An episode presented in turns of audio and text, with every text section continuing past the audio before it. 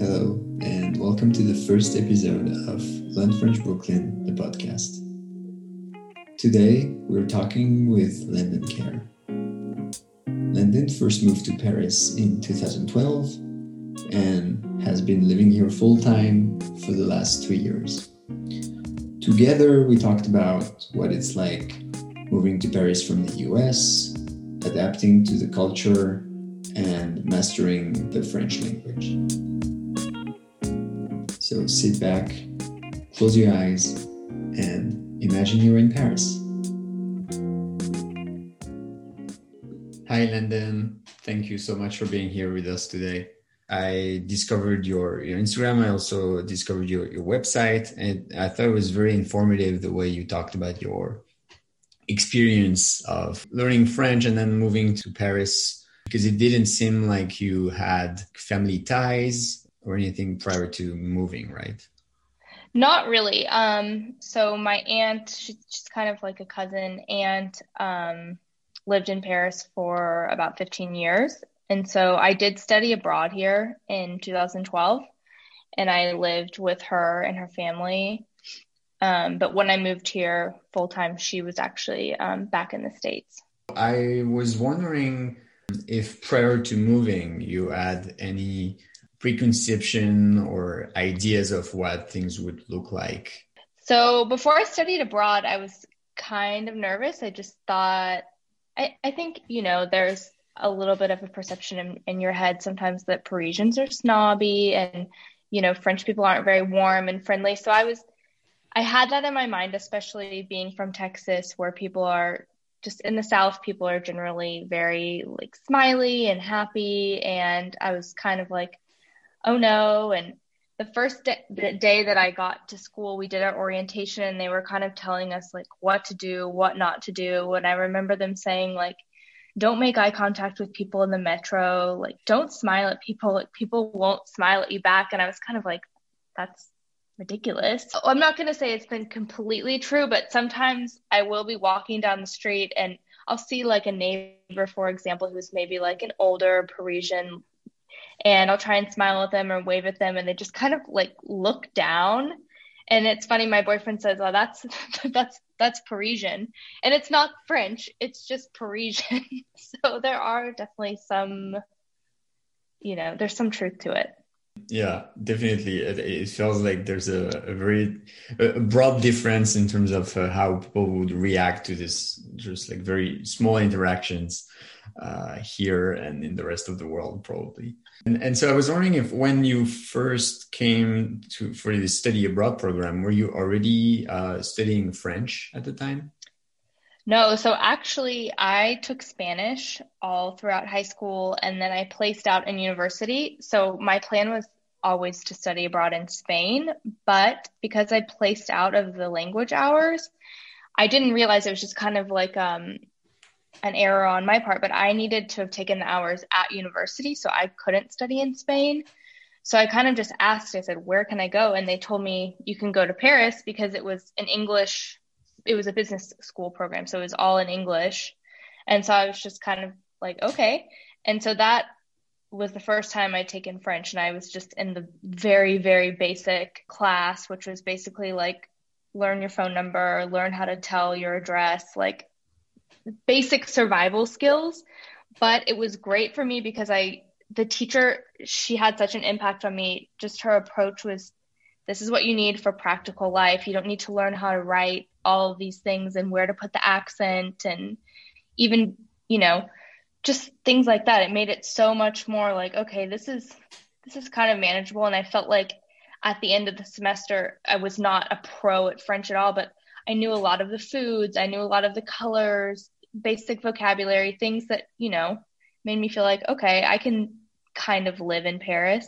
And I, I read also on your website that once you were living in, in Paris, you kept uh, taking formal classes. Yes. So I took classes at a small school called Lutèce Langue, and that was great. It was such a great experience just to really meet friends, and, but also really to have a routine in my day, which it was so new to me and because i'm a freelancer i didn't have that structure of getting up and going to work. So it was nice to get up and i did my classes in the morning. And just to be able to also kind of feel like i had human interaction in the morning because everybody in the us was still asleep. So it, mornings could kind of be difficult but this, the school was just a great way for me to make friends feel a little bit of a community but also really improve my French quickly.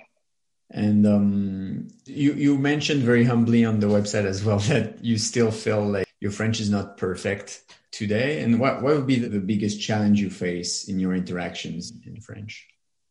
I think I've gotten more confident. I think it still is a little bit of a confidence issue, but also I'll have like the perfect sentence in my head and then I open my mouth and it just kind of jumbles out or I'll say something and realize right after I say it like oh I used the wrong gender or I should but I, I'm not letting that get to me as much like I'm just kind of trying to speak and I think that helps a lot more. It's still though it's consistency. When I'm consistently speaking more, it's better. And when I kind of am not speaking as much like right now during lockdown or or whatever this is, I'm not really talking to as many people, so it's hard to kind of feel like I'm continuing to improve.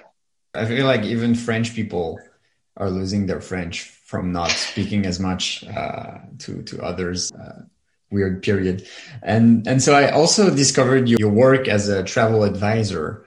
When in the process of living in in France, did you decide of uh, uh, working as a travel advisor? So I actually was kind of doing it before I moved here, not in an official capacity, but just helping people with their trips, friends and family. And then I would kind of get friends of a friend who would come to me. And I really loved it. It was so much fun for me just either planning something for someone or taking a look at what they'd come up with and making some tweaks. And so I kind of been doing it and I've done it the whole time I was I've been living here.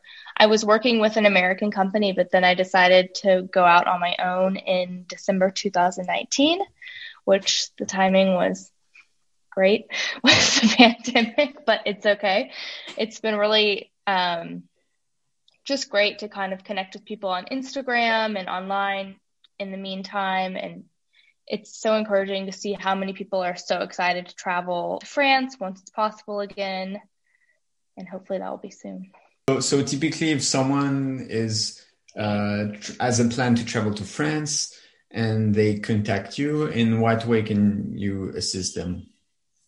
I really do anything that people need, whether it's just somebody has a list of reservations that they want and they just want me to call and make them, or if they want me to plan their entire trip from, you know, it can be a month in France all around, I can do absolutely everything. I can just book hotels. I mean, that's kind of what I like. I just like to be able to help as many people as possible in in whatever way possible. I'm actually working with some groups now, which is fun. It's I like to just try different different, you know, avenues.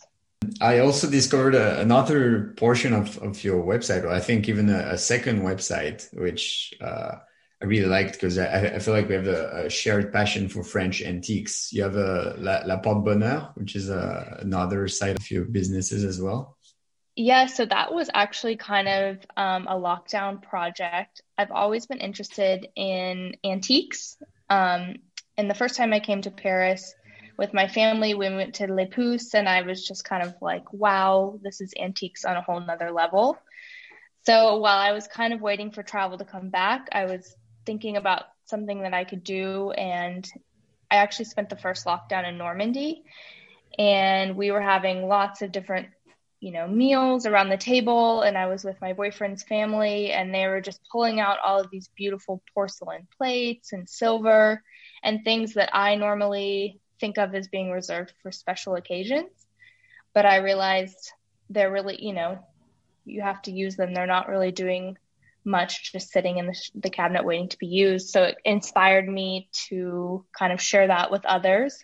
So I started collecting antiques, going to brocantes flea markets, and then putting them online.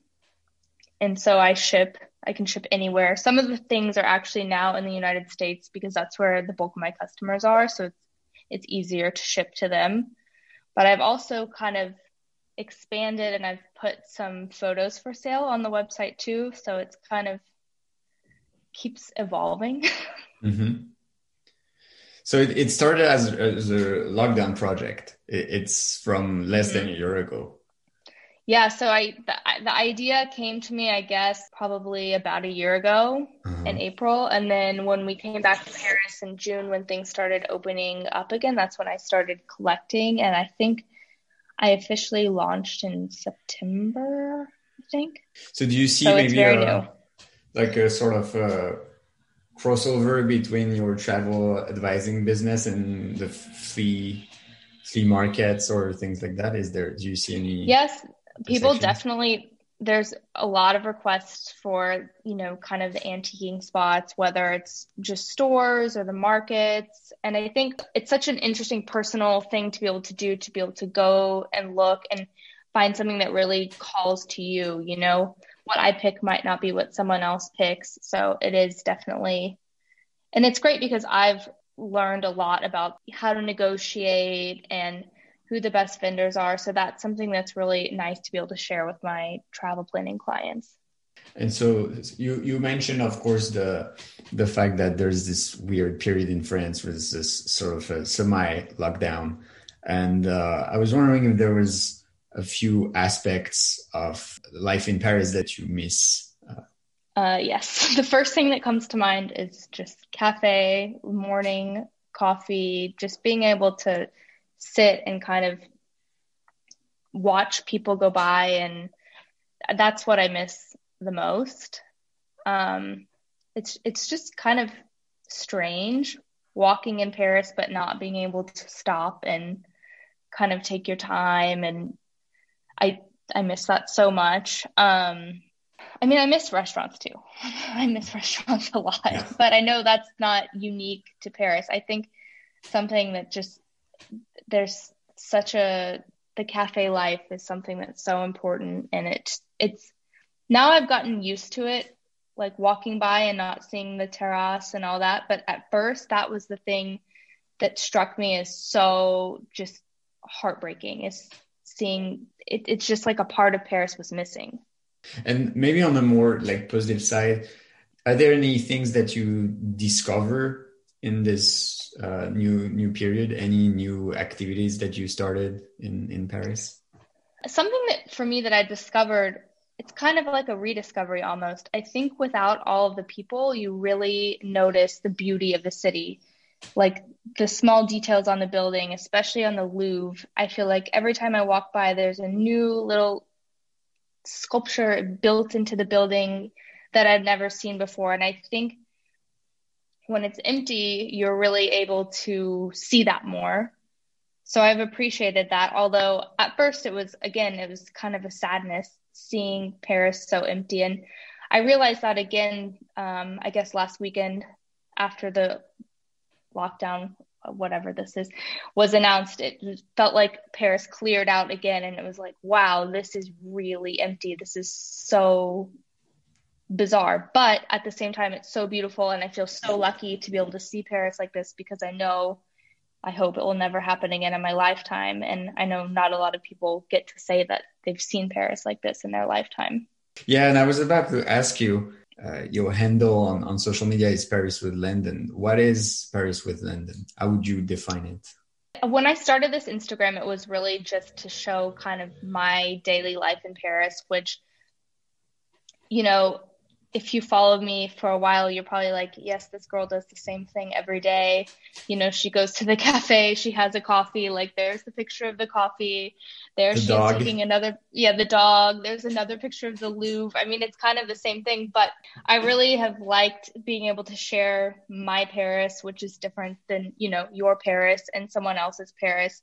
And I think for me, it's been so nice being able to connect with so many people who love Paris but who also, you know, kind of love the same Paris as me. They're, you know, they've either stayed close to where I live or they say, oh, that's my favorite cafe or, this is my door of my apartment. And I love just how small it's made the world feel.